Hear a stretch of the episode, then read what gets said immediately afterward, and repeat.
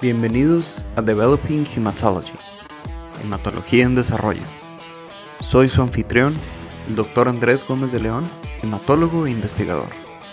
Developing Hematology es un podcast con contenido en español y en inglés, donde tratamos diversos temas de hematología clínica con un enfoque global, recordando que la inmensa mayoría de los seres humanos vivimos en países en desarrollo. Bienvenidos a otro episodio de Developing Hematology. En esta ocasión tengo el placer de presentarles al doctor David Gómez Almaguer. Él es hematólogo, es el jefe actual del Servicio de Hematología del Hospital Universitario. Es, eh, actualmente funge como Ish Chair of Council y es autor de varias centenas de publicaciones en revistas indexadas. Tiene también eh, pues muchas eh, citas, particularmente en la literatura de trombocitopenia inmune y precisamente es el tema eh, que lo invitamos a discutir el día de hoy. Además, debo de confesarles que el doctor David Gómez es mi papá y aparte es mi jefe, así que no fue muy difícil traerlo aquí con ustedes. Eh, bienvenido, doctor David. Hola, Andrés, gracias por la invitación y un gusto estar con la audiencia interesada en la hematología. Bueno, vamos a empezar con la primera pregunta. Eh, ¿Por qué te gusta la trombocitopenia inmune? Bueno, es este un interés que nació cuando veía yo enfermos que recibían mucha cortisona y era muy patético verlos hinchados y sufriendo crónicamente. Desde entonces pensé que podía hacerse algo diferente a usar cortisona únicamente y siempre pensé que podía intentarse curar la enfermedad desde el principio y que ese ha sido mi, mi gusto, mi pasión en, este, en esta área. Tratar de evitar la cronicidad de los enfermos. Qué interesante. Entonces, cuando tú empezaste eh, a entrenarte o ya siendo hematólogo, me imagino que no había muchas herramientas para tratarla más allá de la prednisona. Así es, había muy pocas eh, herramientas, había algunos inmunosupresores, existía el danazol, un anabólico andrógeno que a veces ayudaba y que más o menos nos ayudó en algunos casos pero todo lo demás era eh, de pobres resultados.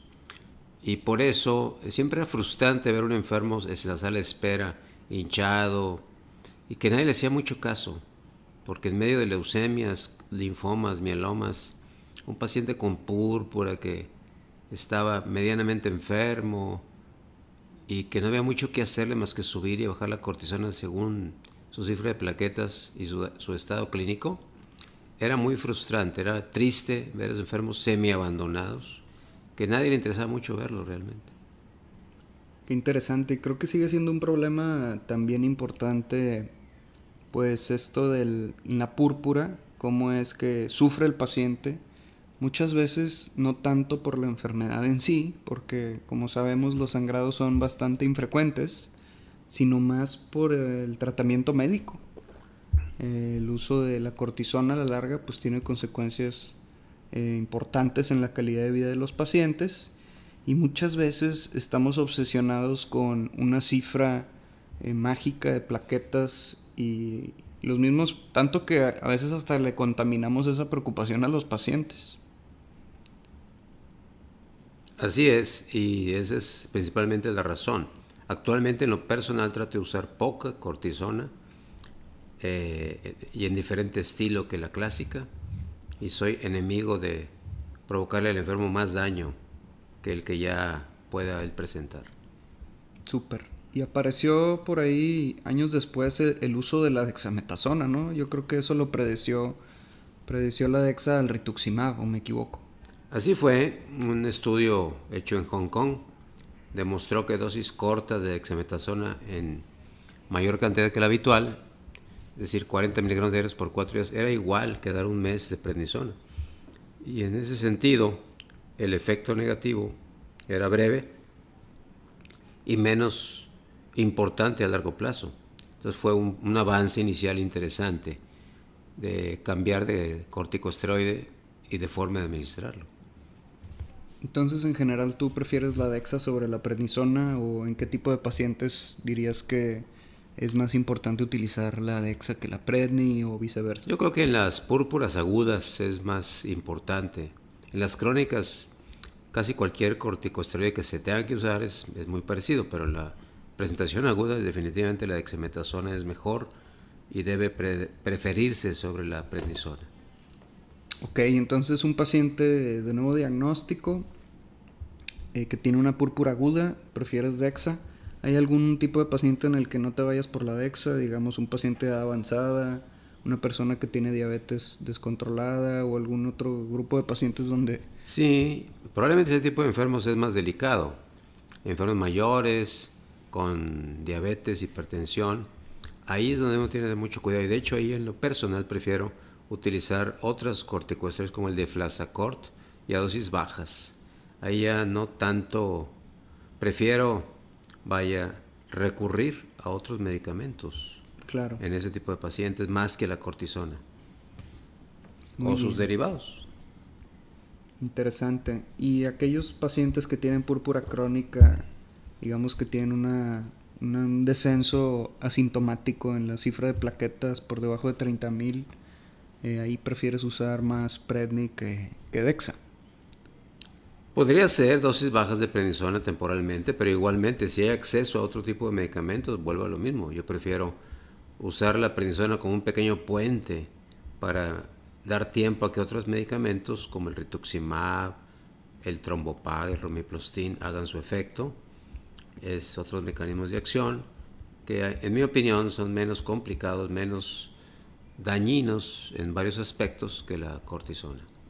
Muy bien, y esa es la perfecta introducción para la siguiente parte de la, de la conversación. Es, decir, estos nuevos medicamentos que eh, tienen diversos mecanismos de acción que no son esteroides, pues ahora de pronto tenemos varias herramientas disponibles, quitando, dejando a un lado la esplenectomía. Este, y, y en particular tú tienes mucha experiencia utilizándolos temprano, posterior al diagnóstico de los pacientes con púrpura. ¿Qué nos puedes decir sobre el uso de, rituximab, por ejemplo? Bueno, el rituximab es un medicamento que nació para tratar linfomas, dirigido contra un antígeno de los linfocitos, contra el CD20. Y los linfocitos son las células que producen los anticuerpos que atacan a las plaquetas. Aparte que hay cierto efecto de eh, interrelación entre estos linfocitos B y los linfocitos T, que son los que de alguna manera perpetúan la enfermedad cuando va a ser crónica. Entonces, eh, tomando la idea de que la cantidad de linfocitos en una púrpura es menor que en un tumor como un linfoma, pues dosis bajas podrían ser muy útiles y esa fue una de las ideas que nació, aunque también debo reconocer que fue una idea secundaria que venía de un grupo italiano que estaba trabajando de esta manera. Ahorita en la actualidad ya las dosis bajas de rituximab desde el principio son una realidad y muchos grupos lo están practicando, especialmente grupos chinos, los mismos italianos. Y en Inglaterra es sorprendente que en el registro inglés de púrpura hay ya casi 150 a 200 pacientes que han recibido dosis bajas, lo cual quiere decir que es una realidad que las dosis bajas funcionan. La contribución nuestra en la Universidad de Nuevo León fue utilizarlas prácticamente desde el primer día, o en cuanto tenemos certeza del diagnóstico, la incorporamos, no esperamos. Y eso en general es una eh, idea que aplica para muchas enfermedades. Entre más pronto la atiendas, eh, mejor te va a ir. Esto obviamente ocasionalmente no es cierto, pero en general, yo diría que en la inmensa mayoría de las ocasiones, entre mejor utilices tus armas y más temprano, le va a ir mejor al paciente. Y bueno, para los podescuchas que no estén tan familiarizados con el uso de rituximab, eh, recordamos que este anticuerpo monoclonal, como ya nos platicó el doctor, que apareció para su uso en linfoma a una dosis de 375 miligramos por metro, habitualmente cada 21 días en combinación con el esquema R-CHOP en difuso, por ejemplo, o folicular. Eh, y automáticamente pues esta dosis como resulta cierto para la mayoría de las indicaciones eh, digamos eh, reposicionadas, pues se utiliza la dosis a la que se describió en la otra enfermedad. Es decir, aunque las personas no tengan linfoma, en pacientes con púrpura, se inició el uso de rituximab a dosis plenas, entre comillas, o full dose a 375 por metro, aun y cuando pues estos pacientes no tienen linfoma, las personas que tienen púrpura primaria, aunque esto es un área de discusión y me parece que no hay algún estudio grande, aleatorizado, eh, comparativo y cegado sobre el uso de dosis altas y dosis bajas. Y pues eso obedece muchas veces al interés nulo de la industria de reducir las dosis de su mismo fármaco y de evaluarlo en un estudio eh, internacional que atraviese las fronteras. Por eso eh, pues nos toca a nosotros, los investigadores académicos independientes de las universidades, a responder estas preguntas. Sin embargo, difícil que alguien vaya a encontrar las montañas de dinero que se necesita para responder esa pregunta, pero coincido con el doctor en que pues el uso de dosis bajas puede ser eh, igual y sin, inclusive con menos efectos adversos, los pocos que tiene el rituximab, eh, que, que, otras dosis, como lo hemos visto con otros fármacos, como por ejemplo recientemente hay una avalancha de publicaciones de inhibidores del checkpoint en linfoma de Hodgkin, de hecho que nosotros tenemos experiencia personal utilizándolo en aquellos pacientes que no tienen recursos. Y eso me lleva a lo siguiente, el uso de dosis bajas eh, nació eh, más por la, dificultad de acceso al medicamento, me imagino, en la universidad. Sí, yo creo que fueron dos cosas. Primero, la cierta idea lógica de que dosis bajas podían funcionar. Eh, número uno, esa, fue una idea científica, pero muy atractiva porque el costo de 100 miligramos es muy accesible. La Universidad de Nuevo León accede a precios de gobierno, lo cual son más económicos que el precio habitual comercial de la farmacia. Por esa razón pudimos nosotros eh, financiar un estudio en que el enfermo no pagaba nada, con recursos propios la universidad apoyó y pudimos nosotros lograr un estudio interesante que es único en su tipo eh, y que en una ocasión incluso fue mencionado en un curso de educación de los americanos anual como algo muy interesante y novedoso. Fue publicado en la Revista Europea de Hematología y en la cual nosotros demostramos que 100 miligramos, que tienen obviamente un valor mucho menor que las dosis habituales, eran útiles y suficientes. Y ahora estamos muy contentos de que años después hay mucha información al respecto, no solo en esta enfermedad, sino en varias, en que las dosis bajas funcionan siempre y cuando el enfermo no tenga un tumor como el linfoma. Excelente, entonces eres fan de las dosis bajas de rituximab y todavía lo sigues usando, inclusive en personas que tienen acceso a ello, por ejemplo, una persona que tiene seguro, que tiene gastos médicos o cobertura, ¿utilizas dosis bajas o eso lo usas solamente en pacientes que, que no lo pueden costear? Eh, yo estoy convencido de las dosis bajas no solo es eh, más económico, sino también es menos tóxico por lógica. Entonces me hace absurdo que alguien que tenga dinero, solamente por ese hecho, yo le dé una dosis normal, cuando con un quinto de la dosis, 100 miligramos flat, de dosis única, puedo lograr lo mismo. Entonces, esas investigaciones de la Universidad de Nuevo León, hay varias al respecto, han obviamente impactado mi práctica personal. Y sería absurdo no llevarlas a la práctica sabiendo que funciona. Entonces estoy convencido y por ello siempre lo, hago en la práctica. Es posible que en el futuro tengamos algo de recursos para hacer un estudio comparativo. Quizás el problema es que no tenemos el número suficiente de enfermos para hacer un brazo de 100 miligramos y otro de 375 por metro, que sería lo que respondería científicamente la pregunta. Eh, pero mientras tanto, de acuerdo a los números que tenemos con controles históricos, estoy convencido que es lo ideal. En general, ¿tú lo utilizas eh, como estándar en pacientes en segunda línea? ¿Es tu terapia preferida?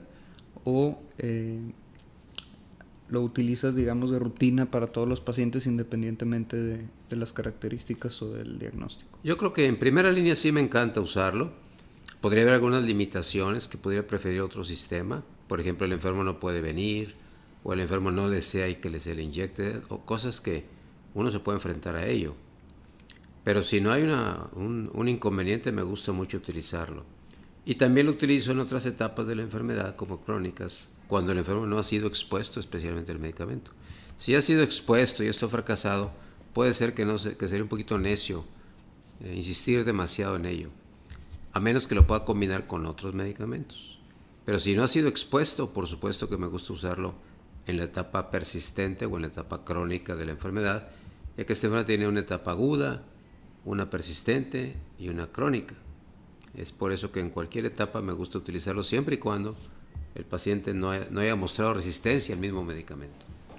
Hay algunos estudios que comparan el uso de Rituxi contra Rituxidexa contra Dexa, por ejemplo, donde se demuestran menos eh, probabilidad de recaída seis meses, en fin, alguna evidencia de que el Rituxi es eh, mejor que el esteroide solo. Sin embargo, también hay evidencia de que un gran porcentaje de pacientes como quiera con rituximab va a recaer.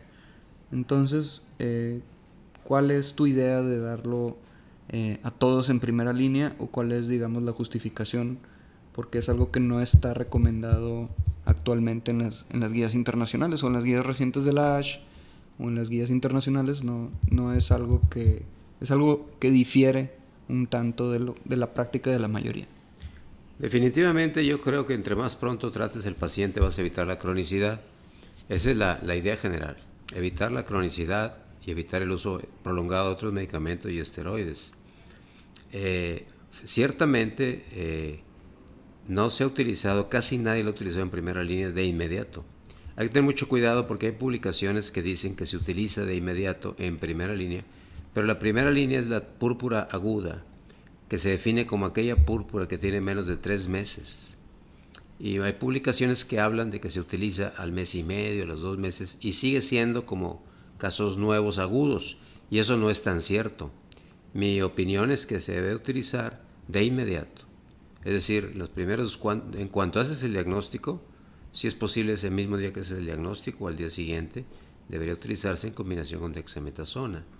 Esa es la idea que yo tengo. Ciertamente habría que comprobarlo en un estudio comparativo, randomizado. Nosotros hicimos un estudio en que hicimos ese sistema y lo, comparamos con nuestros enfermos que teníamos históricos en el hospital y la diferencia fue notable, así 30% contra 60-70.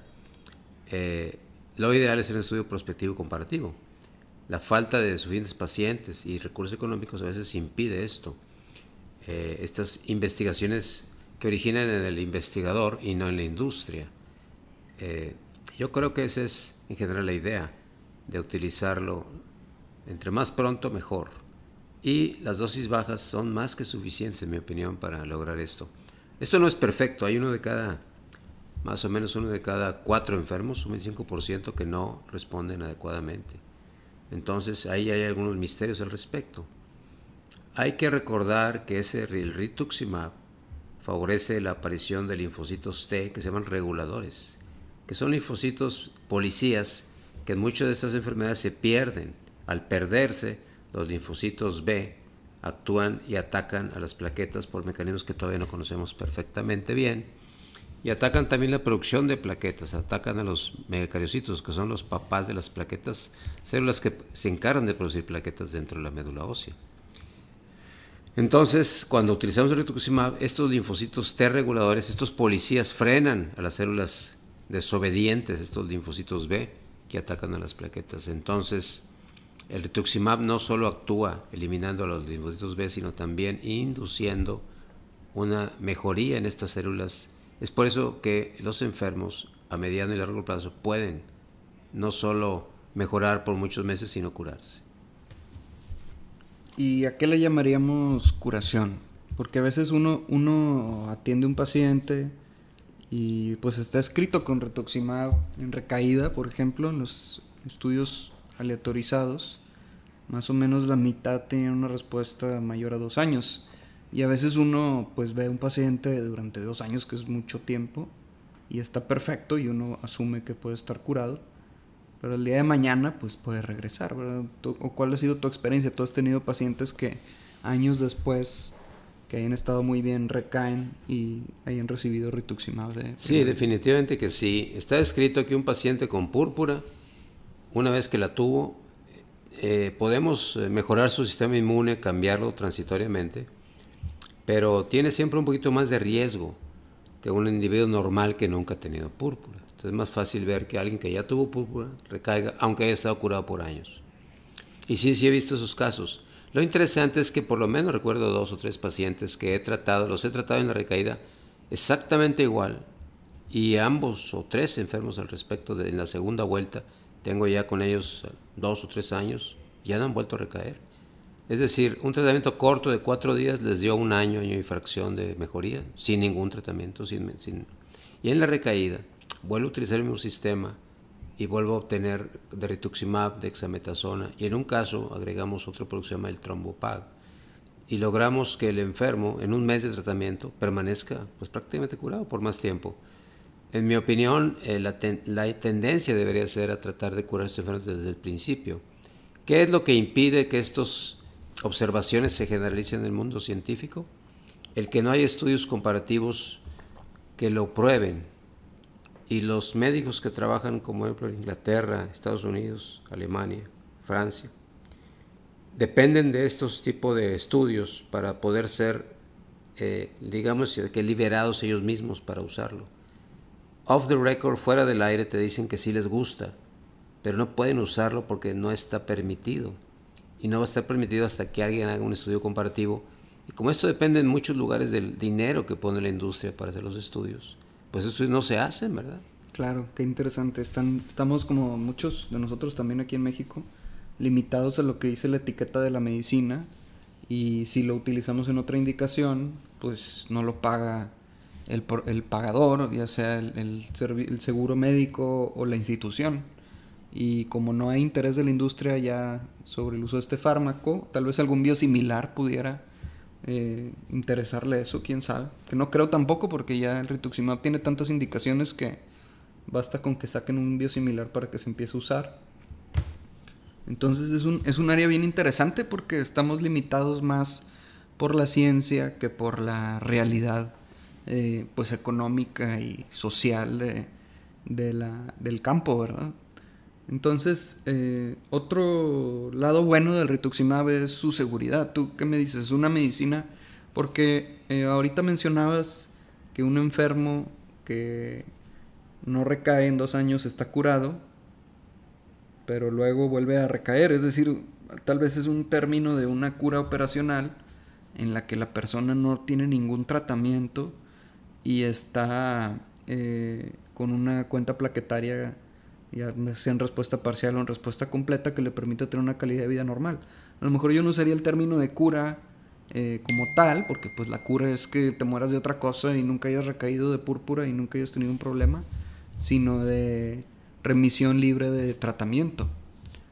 ¿No? bueno, pues puede ser correcto. A mí sí me gusta la palabra cura, aunque se oiga así medio, se ve más bonito y más drástico y como que uno tiene que creer en eso para conseguirlo, aunque suene medio así espiritual, ¿verdad? A mí me gusta, admito que lo, lo correcto es probablemente que logran remisión y los enfermos se pasan mucho tiempo aparentemente curados y pueden recaer. Pero yo sí he visto enfermos que, bueno, caray, entran con 2, 3 mil plaquetas y dos años después tienen 200 mil, que es perfectamente normal. Entonces yo, yo a eso le llamaría curación. Ahora, hay enfermedades que aparecen, desaparecen y pueden volver a aparecer nuevamente. Es decir, no es que se queden dormidas o estén en remisión parcial, desaparecen.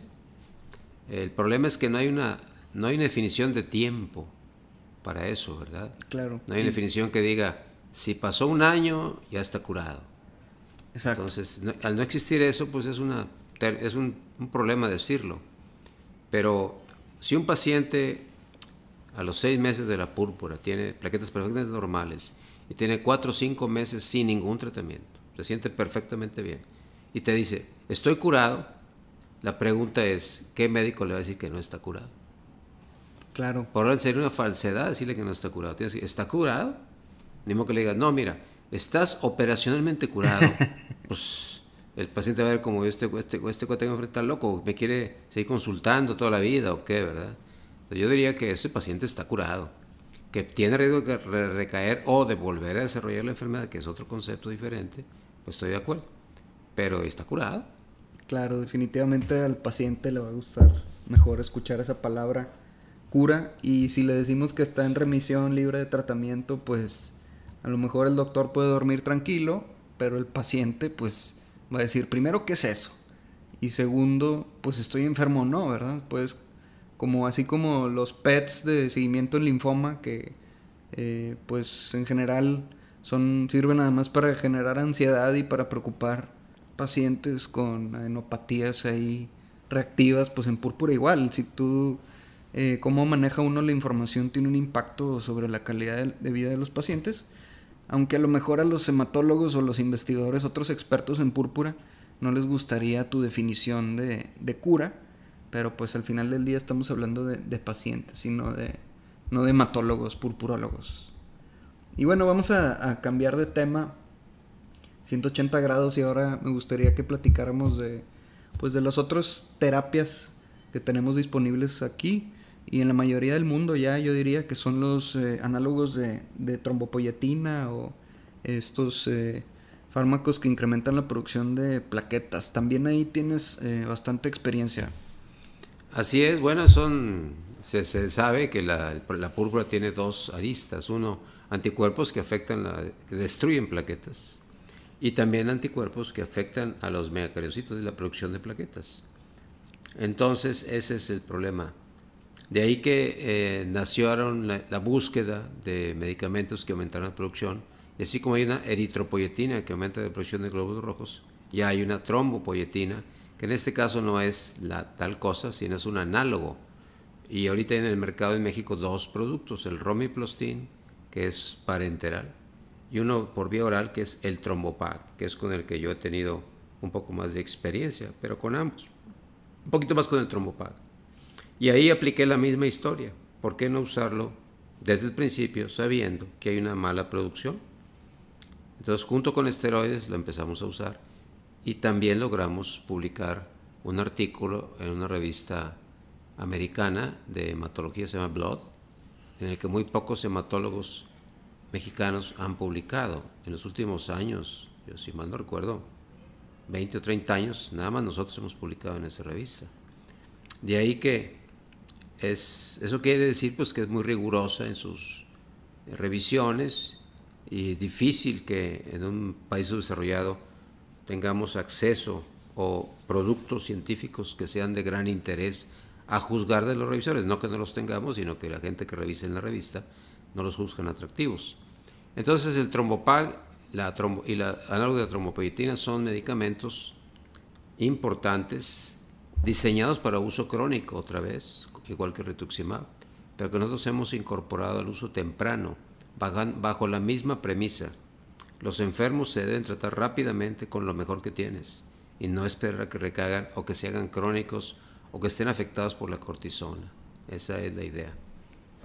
Claro, y estos fármacos pues son altamente eficaces, igual como todo enemato empezó en recaída y, en púrpura crónica y ahí es donde tienen su indicación inicial y seguramente hay algún investigador ahí en Estados Unidos o en Europa que, que había diseñado el mismo estudio que tú y seguramente cuando se publicó le ha haber dado un, un mini infarto porque este tipo de trabajos de fase 1, fase 2 pues rara vez vienen de un país de medianos y bajos ingresos. Casi siempre es alguien quien ya está, digamos, conectado con la industria, alguien quien estuvo posiblemente inclusive involucrado en el desarrollo de la molécula, eh, pues que habitualmente se ponen en, en estudio en grandes centros de referencia, usualmente en Estados Unidos.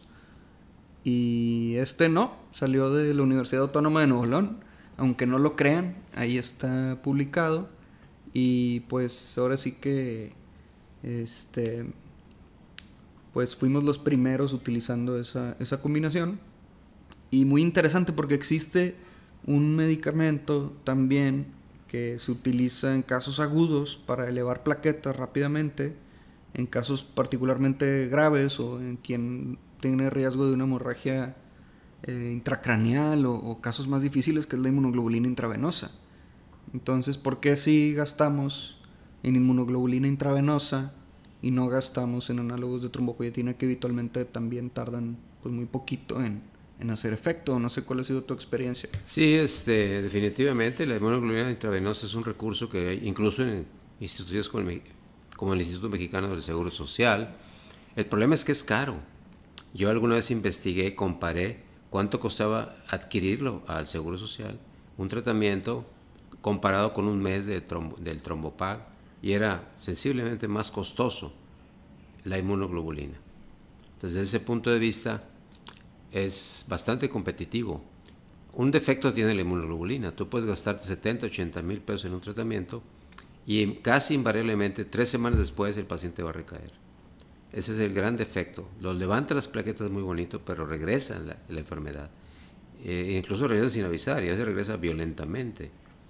Entonces, en este caso, el uso del trombopag tarda entre una a dos semanas en hacer efecto, pero antes lo combinamos con dexametasona a dosis altas y esto permite en general un buen puente para que el trombopag ayude a la dexametasona. Y al final de cuentas, la respuesta es del 70-80% y la mayoría de ellos casos son duraderos. De hecho, se parece mucho al rituximab, la acción. De ahí que un estudio que ahorita comentaremos, que luego nació, es combinar los tres medicamentos. Esto se publicó más recientemente en una revista inglesa de hematología, British Journal of Hematology, en la cual ponemos esto y es un estudio interesante que ha sido citado con pocos pacientes, pero muy, en mi opinión, provocativo y que pone a la gente a pensar. Incluso el uso de estos tres medicamentos es más barato que el uso de inmunoglobulina y por supuesto la respuesta es duradera, nada que ver con la respuesta corta de la inmunoglobulina. Y uno se imaginaría que combinando los tres medicamentos no iba a haber ninguna recaída a largo plazo. ¿Eso fue la realidad? No, no es así, desafortunadamente. Eh, más, de hecho, se parece eh, tres medicamentos contra dos. Entonces uno se cuestionaría si realmente vale la pena. Estoy seguro que algún paciente, por un lado o por el otro, fue ayudado por esa combinación, porque habría que compararla, ¿verdad? Para a largo plazo, con mucho más enfermos, para contestar la pregunta. Si vamos a comparar 30 pacientes contra 30 de una manera u otra, podríamos responder eso. Pero no es perfecto. Más o menos 20%, 25% van a recaer o no se recuperan totalmente, a pesar de utilizar estos tres excelentes medicamentos juntos. Y ahí es donde está pues un pendiente en la agenda de investigación de la PTI que es eh, pues un biomarcador o algo que sirva, ¿verdad? Porque en general, pues, ¿cómo podemos diferenciar un paciente que va a responder de uno que no? Con algo más allá de la cuenta de plaquetas eh, inmediatamente después del tratamiento, ¿verdad? Aquel paciente que pues, le pones el esteroide o le pones la gama o le pones el revolade, lo que sea, y rápidamente, en menos de una semana, ya tiene un incremento notable en las plaquetas, a diferencia de aquel paciente que te tiene comiéndote las uñas, que sigue con menos de 10.000 plaquetas a pesar de que le eches toda la farmacia encima. Eh, fuera de ahí, creo que no hay ninguna cosa que nos diga, que nos ayude a predecir si un paciente va a, recaer a la larga o no, ¿verdad? Que eso es lo que todo el mundo quisiera saber, ¿verdad? Los pacientes quieren eh, conocer pues, su futuro, ¿verdad? ¿Qué, van a hacer? Si van ¿Cuánto tiempo van a tomar la medicina? ¿Cuántas cajas tienen que comprar? En fin. Eh, ¿Existe algo que nos permita predecir esto? Pues no especialmente, si bien hay, hay una graduación de los sangrados, ah, se ha graduado el sangrado en diferentes escalas. Por, clásicamente siempre decíamos que el sangrado que afectaba las mucosas, le llamamos sangrado húmedo, era más malo que el sangrado en piel, que son petequias y equimosis, moretones. Eh, pero estrictamente hablando, yo he visto ambos escenarios gente que no tiene mucho sangrado, que no responde, y gente con mucho, que están muy mal, que sí responden. Entonces no es, un, no es una regla. Yo tengo la impresión de que los que tienen sangrado más intensos tienen un poquito, son más difíciles, pero no existe tal regla. Eh, yo he visto ambos, ambas variaciones y y no es fácil utilizar los datos clínicos para predecir esto. Claro, sí, creo que esto de la púrpura húmeda viene de su correlación con el sangrado intracraneal, ¿no? Si hay púrpura húmeda es más probable que haya sangrado intracraneal, aunque son de igual manera eventos raros, afortunadamente. Y por otro lado, a lo mejor otra medida de, de, de eficacia de los medicamentos, que es muy importante y que casi no se evalúan en los ensayos clínicos de PTI, porque también como en cualquier otra patología estamos obsesionados con las plaquetas y la cuantificación entre comillas, subjetiva, como somos investigadores, ¿verdad? Nos gustan los números, pero en general la calidad de vida de los pacientes es algo que, que, pues, que en general no se evalúa hasta estos últimos años que ha habido esta revolución de los desenlaces reportados por pacientes, como lo vimos en el último estudio muy interesante que apareció en, el, en la ASH del, del 2020, que fue con el uso de ácido micofenólico. ¿Revisaste ese, ese estudio? Sí, este, a mí en lo personal, utilizar cualquier inmunosupresor a largo plazo no me es nada atractivo. Yo si fuera el paciente, casi casi diría que no me gustaría que me dieras algo que en general abate mi sistema inmune y aparte lo, lo, lo combinas con cortisona. Suena como que el, doctor quiere tener éxito a costa del paciente. Es decir, quiero curarlo, no matter what. Quiero escribir mi artículo y quiero ser famoso. Esa es la impresión que me da. No se me hace una buena idea inmunosuprimir al paciente por largo plazo para lograr este objetivo. Y ahí en ese estudio lo que sí se vio es que la calidad de vida de muchos de los que tomaron el micofenolato no fue la ideal. Ellos, aunque mejoraban sus números de plaquetas, ellos no se sentían bien, tenían problemas para tomar el medicamento y tenían otros riesgos. También falta ver qué pasaría a largo plazo con los pacientes. Eh, por eso mi idea personal es que estos medicamentos en yo, que yo quiero usar es algo por un mes, rara vez más allá de un mes. Eh, no era el caso en este estudio. Por lo tanto, eh, no, me, no me gustó ese estudio. Claro, y me dio hasta pena y cierta rabia ver cómo médicos importantes los, lo promocionaron como diciendo que se habían encontrado el santo grial de la púrpura. Y acá los que vemos esto con ojos más críticos, y pues qué pena, ¿verdad? Porque esto, aunque es un estudio comparativo, siento yo que está, va por el camino equivocado, a grosso modo. Bueno, todo lo que disminuya la calidad de vida de los pacientes, pues es algo de lo que nos tenemos que alejar definitivamente. Pero sí es un estudio, digamos, que valía la pena investigar, porque mucha gente sigue utilizando estos fármacos. Eh, vemos por ahí pacientes tratados con este medicamento, con ciclosporina, con este por ahí también azatioprina, claro, eh, inclusive otras drogas, he habido pacientes hasta con quimioterapia y eh, pues de todos conocido, ¿verdad? En general, pues estos nuevos fármacos, el Rituxi, los, los análogos de trombopoyetina y el nuevo fostamatinib que no ha llegado a, México todavía para esta indicación, pues han cambiado la manera en la que se trata la púrpura. La esplenectomía, por ejemplo, que durante muchos años había personas que argumentaban su uso antes del rituximab, inclusive por miedo o por falta de experiencia, eh, y pues también por, por una actualización tardía en las guías, pero ya es aceptado ahora eh, pues que la esplenectomía se reserve, ¿verdad? Un procedimiento que tiene complicaciones, que tiene riesgos a la larga, eh, pues en general ya... Pero yo recuerdo inclusive cuando yo me estaba entrenando que había quien se cuestionaba que por qué ya no hacíamos tantas esplenectomías, como si fuera algo, algo malo, ¿verdad? Claro.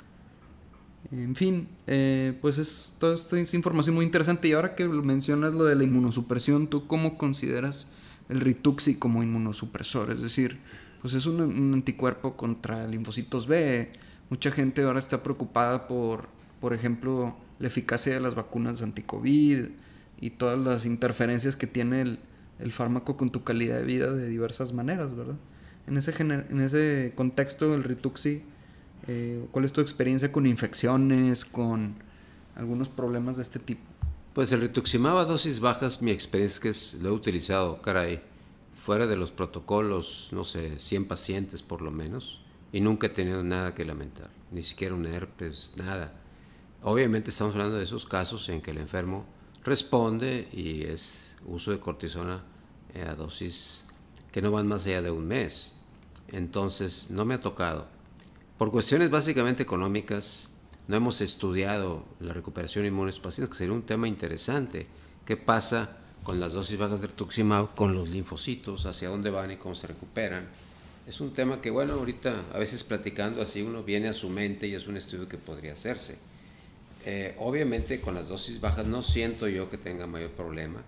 Probablemente yo recomendaría a un paciente que fue tratado así que se esperara dos o tres meses antes de intentar vacunarse. Y podría uno medir las inmunoglobulinas y podría uno medir los linfocitos que quedan circulando para ver realmente cuál fue el impacto de, este, de estos productos. Y no sé, yo creo que eso lo vamos a empezar a medir próximamente para darnos una idea de qué está pasando. Ahora, la literatura es tan amplia, hay tantísimas publicaciones que puede ser que ya esté publicado que yo no, no he visto, vaya. Eh, los hematólogos en México rara vez estamos súper especializados y tenemos que ver muchos aspectos de diferentes enfermedades y es posible que hubiera algo al respecto. Tendré que analizarlo con más detalle, pero la lógica indica que no es un problema grave, que no he visto yo infecciones graves y yo casi casi puedo asegurar que un paciente que se tratado así, tres meses después, su respuesta inmune está casi o prácticamente intacta. La respuesta inmune normal, la que hemos cambiado es la anormal, aquella que causaba la enfermedad.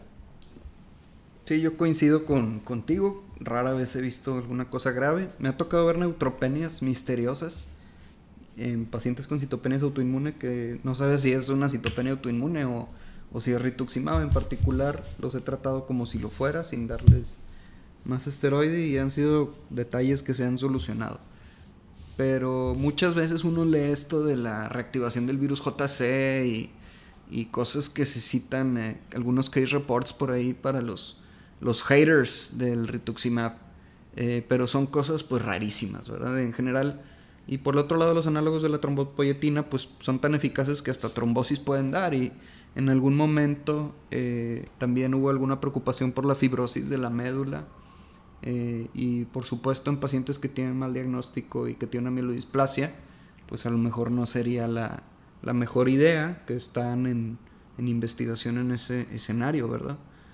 Pero por otro lado son muy, muy seguros y, y eh, la razón de por qué publicar el Trombopac primero y no Romiplastim es meramente su vía de administración o pues en parte porque el tipo de enfermo que atendemos en la universidad es un enfermo que tiene dificultades para trasladarse, especialmente con son foráneos, etc. Sin embargo, la otra razón es la económica. La, el producto, el Trombopac, un, mes de tratamiento es un poco más barato que cuatro aplicaciones de Romiplastin.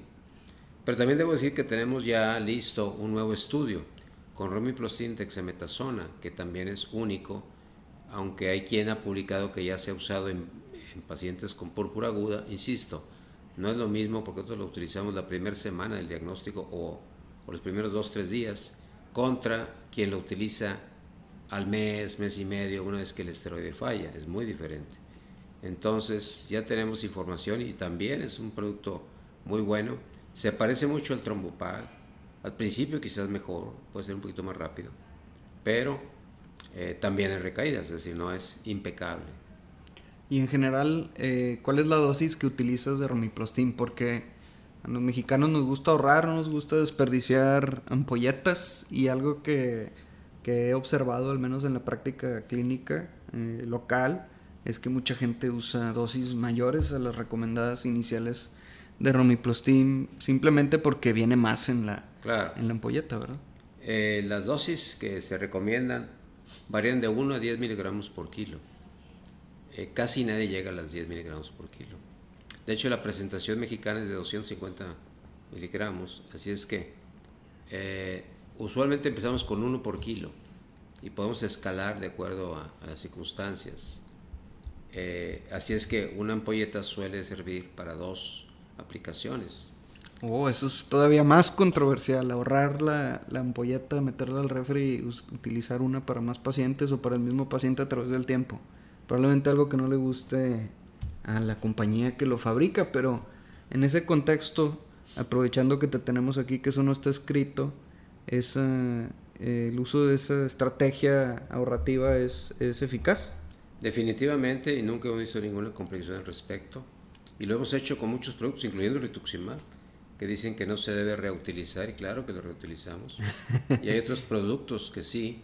¿Por qué? Pues porque no hay ninguna razón para no hacerlo. Técnicas estériles, conservación limpia, higiénica, eh, preparaciones en campanas de glucolaminar.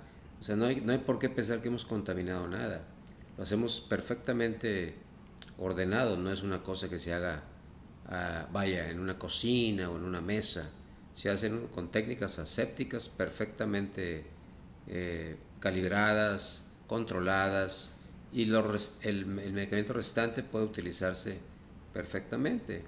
Ahora, ¿cuál es ¿por qué las compañías dicen que no se debe usar? Hay dos razones. Uno, seguridad. Piensan que alguien que no lo utilice bien o que no lo cuide bien puede hacer daño. Eso es razonable. Pero yo pienso que otra razón muy importante es que una vez que utilices el medicamento y lo desechas, pues tienes que comprar otro para la siguiente ampolleta. Y eso es una razón económica muy real y las compañías farmacéuticas son empresas que tienen que rendir cuentas a sus accionistas. Y su objetivo, digo, puede ser muy loable, pero estrictamente hablando son compañías que deben generar riqueza a los dueños. Si no, obviamente va a haber problemas. Entonces, yo no, no dudo que la seguridad cuente mucho. Las autoridades están de acuerdo con eso generalmente, no siempre. Pero caray, este, en un medio de bajos ingresos suena atractivo. Si lo puede hacer con seguridad, eh, cuidar los sobrantes siempre y cuando sean seguros y estén viables. Claro, atractivo y hasta una, de cierta manera, una responsabilidad. El uso responsable de los recursos involucra también la investigación de, pues de mayor eficiencia en su aplicación. Esto de reutilizar ampolletas no es nuevo. Inclusive en algunos, eh, digamos, algunos sistemas de salud como en Canadá, es algo que se ha utilizado. Tal vez no eh, refrigerar la ampolleta y guardarla X número de tiempo, pero sí compartir el uso de ampolletas entre pacientes, etcétera. Cosas que no se permiten en Estados Unidos, por lo que yo he escuchado con, con, pues, con algunos compañeros o amigos. Pero bueno, esto es también un área interesante de investigación. Eh, y lo escucharon primero aquí, en Developing Hematology. Entonces, eh, vamos a concluir algunas últimas palabras eh, que nos quieras decir, doctor, sobre la púrpura, algún mensaje a los jóvenes hematólogos y no tan jóvenes, o cualquier otro tipo de persona que esté interesada en la hematología, sobre la púrpura. Estos comentarios que nos has dicho son muy controversiales, que se alejan de lo que pueden leer en las guías internacionales, pero potencialmente una alternativa pues, superior a lo que ya está escrito. Aunque como ya nos dijiste se tiene que comprobar, pero pues llama mucho la atención, es muy ciertamente muy provocativo. Hay dos guías, quiero cerrar diciendo esto, una guía internacional y una guía americana. Cuando reviso los autores de la guía internacional me doy cuenta que la mayoría son ingleses y norteamericanos.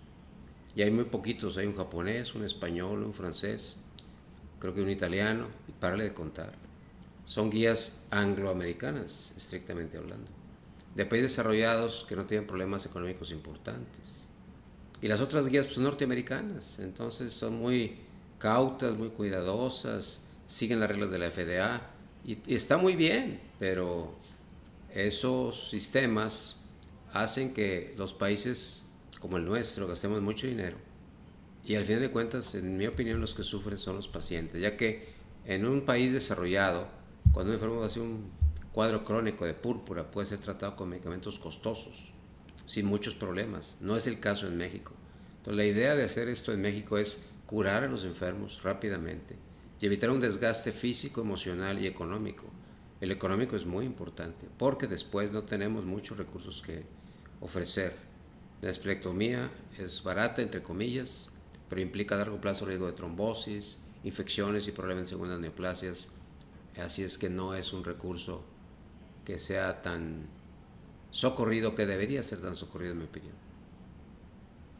Muy bien, pues, eh, y qué bueno que, lo mencionas, porque recordamos a los podescuchas que eh, el uso de los análogos de trombopoyetina en recaída muchas veces es un fármaco que se utiliza durante semanas o meses, y pues son medicinas caras en el protocolo del doctor David que se publicó en el British Journal of Hematology en Blood, involucra el uso del trombopac, pero durante un mes, no durante tiempo indefinido, es decir, una terapia finita, de las cuales cada vez hay menos.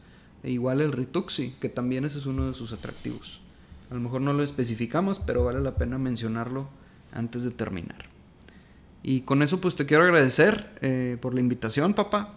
Muchas gracias por, por, venir. Esperemos que nos escuchen. Si tienen algún comentario, eh, lo pueden dejar ahí en cualquier área en donde estén escuchando esto. Y eh, pues con eso nos despedimos. muchas gracias a todos y nos vemos a la próxima. Muchas gracias. Esto fue Developing Hematology, hematología en desarrollo. Les pido por favor que si les gustó nuestro contenido, nos den 5 estrellas en todos los sitios donde nos puedan encontrar. También nos pueden dejar un comentario o enviarnos un mensaje en developinghematology.com. Soy su anfitrión, el doctor Andrés Gómez de León, y me pueden encontrar en mis redes sociales en Twitter como arroba Gómez de León MD, en Facebook o en Instagram como doctor Andrés Gómez de León, o en mi correo personal drgomezDeleon.gmail.com Este podcast es auspiciado por la Clínica de Hematología Gómez Almaguer y nos pueden encontrar en www.gomezalmaguer.com.